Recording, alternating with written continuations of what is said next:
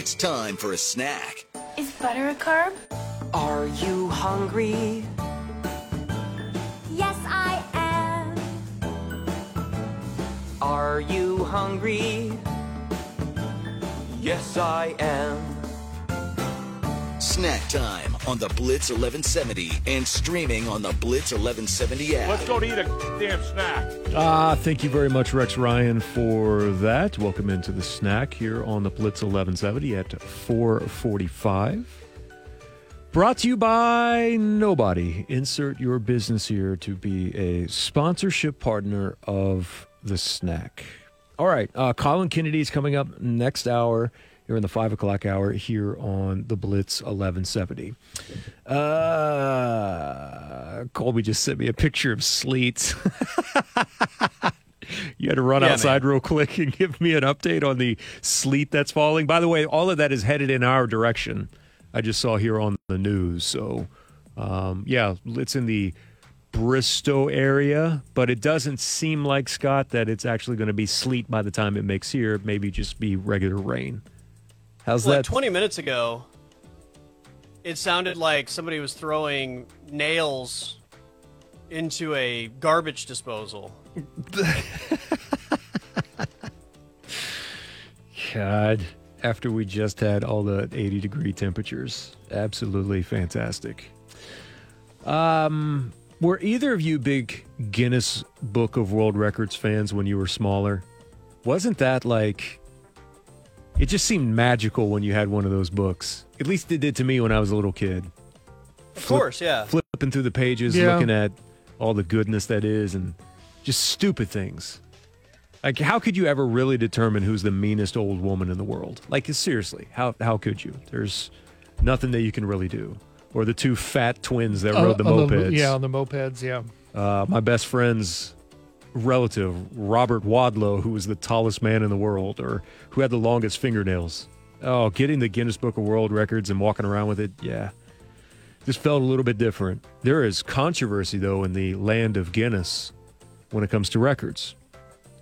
They, as of this week, have posthumously stripped the. I can't believe I got through that without screwing up that word.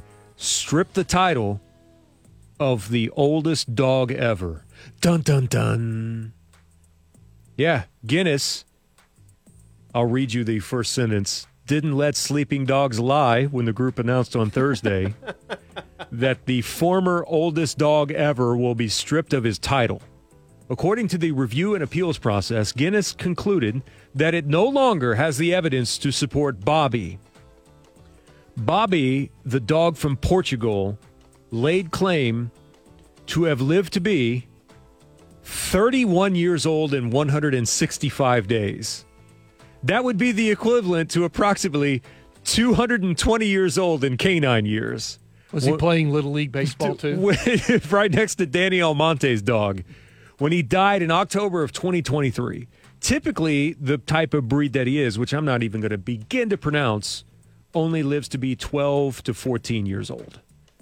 Uh, the director of records conducted the review and said, We take tremendous pride in ensuring that, as best as we can, the accuracy and integrity of our record titles. Following concerns raised by vets and other experts, both privately and as well as within the public, the findings of the investigation conducted by some media outlets, we felt it important to open a review to Bobby's record. So they have denied. He added that Bobby's microchip data, which was sourced from a Portuguese government database and used as a central evidence to his birth date, was inconclusive because microchipping for dogs only became mandatory in Portugal in 2008. So Bobby, the old world's oldest dog, has been stripped of his title. 31 years. There's not a chance in hell that that dog is 31 years old. I no, there's there's no. I'm looking at a photo of Bobby right now. He doesn't even have like that old man gray dog beard that does that the old dogs get. He looks like he's like six years old. Maybe maybe his owner treats him to some just for dogs. Maybe he does. Maybe he does. Maybe that dog has been pampered the way that Paris Hilton used to pamper her little puppy. That's right, in and the that's purse. why it's it's lived so long. It just it lives a life of luxury and has never had a worry in its life. Yeah, who are you, Guinness Book of World Records, to determine whether or not my dog is 31 years old or not? Um, Deadline Hollywood.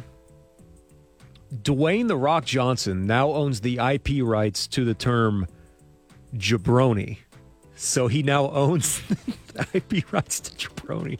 In addition to his stage name, he secured a variety of IP rights from TKO last month, who now owns WWE and the UFC. Per a new filing, he now owns the IP rights to insults like candy ass, Rudy Poo, and jabroni. So, so, so if you're ever looking to drop those in any feature film where you actually make money on it, guess what? He owns the rights to that. I always found it hilarious that wrestlers actually didn't own the the names of their own characters. Like WWE owned all of that. Unless under special circumstances Vince released that and he didn't own The Rock, but had special privilege to use it from WWE for the longest time. Um, some of the other Was bound- it was it Hogan that negotiated all of his stuff into his own, and then he like just made a fortune after the I fact? I think so because he's got his own like beach shop there where he sells his own stuff. And it WWE just now restarted selling Hulk Hogan memorabilia and merch within the last 2 years or so. So I do think that he did own the rights.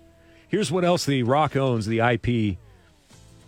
Um he own he now owns if you smell what the Rock is cooking, he owns the tagline the Brahma Bull, the People's Champion, the Samoan Sensation, as well as he owns the IP to his finishing moves, the Rock Bottom and the People's Elbow.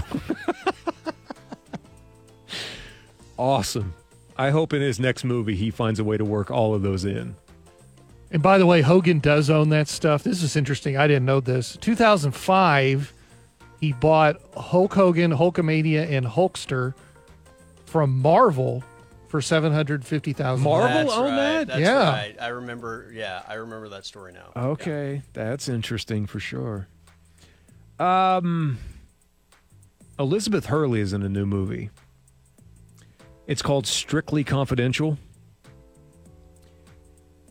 The trailer is out, and in this movie, because of course, why wouldn't there be? There's a steamy sex scene for Elizabeth Hurley. You want to know the problem with that, though? The movie was directed by her son. So isn't that a little awkward that you have to direct mom in a steamy sex scene? It should kind of come with the territory. Look, if your mom's Elizabeth Hurley, I think you should get it by now, and especially if you're old enough to direct a movie. But uh, So now you've ruined that scene for all of us, right? no, That's not what, at all. That's what just happened. or maybe I've made I, you will, more I won't be able to watch it. that scene and think, my gosh, this is amazing. Now I'm going to watch that scene and think, her son is directing this. Is it weird? How that I- weird. Is it weird? I kind of want to watch it more now. does, that, make it weird? Well played, sir. Well Okay, what are you watching right now? Uh, Nielsen numbers are up on the streaming charts. And let's see here. There's something on Netflix called Griselda. Um, that is the Sofia Vergara, where she is, I think, portraying a drug cartel member. It is now right. the tops on Netflix 1.7 billion viewing minutes from January 29th to February 4th. That's up slightly from the premiere week. Young Sheldon still hanging on to second place, 1.3 billion viewing minutes. Bluey has now also passed the billion minute mark during this interval as well. On Prime Video, I see a lot of people talking about this, but evidently the Mr. and Mrs. Smith series is an absolute smash for Prime Video.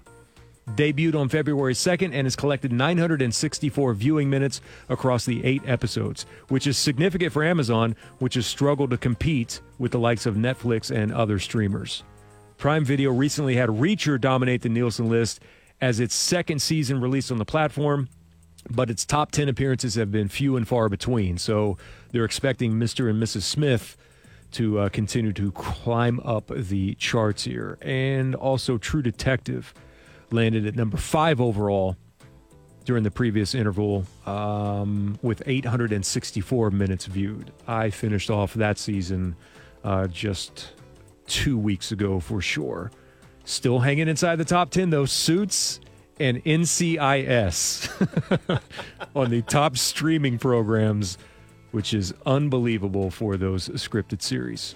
One other final note here. Actually, you know what? I don't believe that we have time for it. We'll carry that over where I also get with you the latest news on Jackson Mahomes coming up uh, on tomorrow's episode. Let's get to important dates in history on this date. February 29th, a leap day. Scott, did you put all the birthdays in here by what their actual age is? Like Ja Rule is actually 12 today, not what his real age is. You know, 'cause- I 'cause just put the year in there. Okay. You can decide how you want, how old you want to make All it. right. Um, 1793, France declared war on the United Kingdom and the Netherlands, part of the French Revolutionary War on this date. 1861, by God, Texas succeeds from the United States and joined the Confederacy, uh, Confederacy a week later.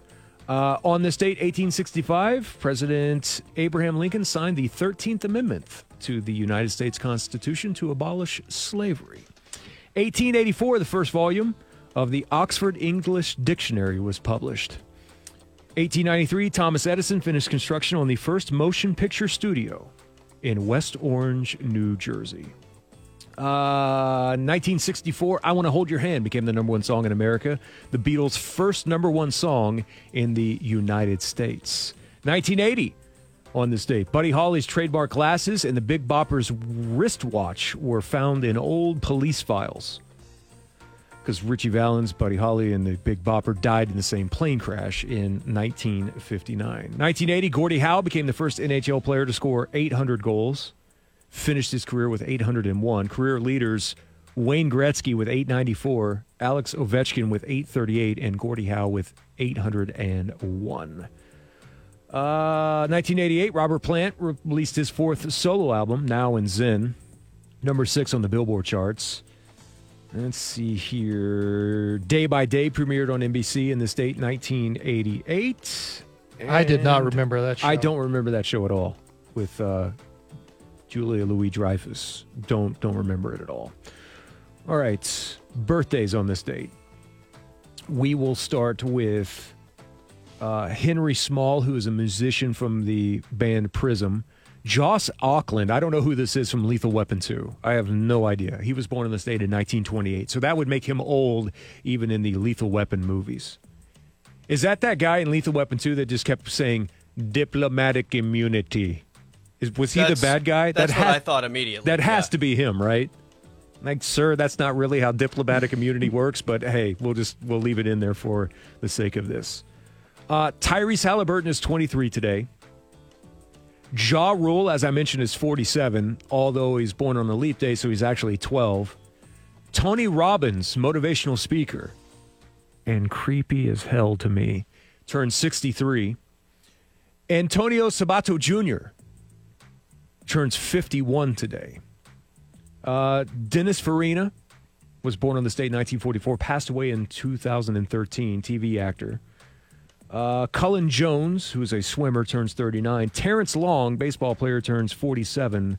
And Dinah Shore was born on this date, 1916, passing away in 1994. And that will do it Shocker, not many birthdays today. for your snack. Yes, I know, right? For your snack on February 29th, Leap Day 2024. Timeout and Colin Kennedy will join us next year on the Blitz 1170 from Sooners Illustrated as we take you home here streaming on the Blitz 1170 app.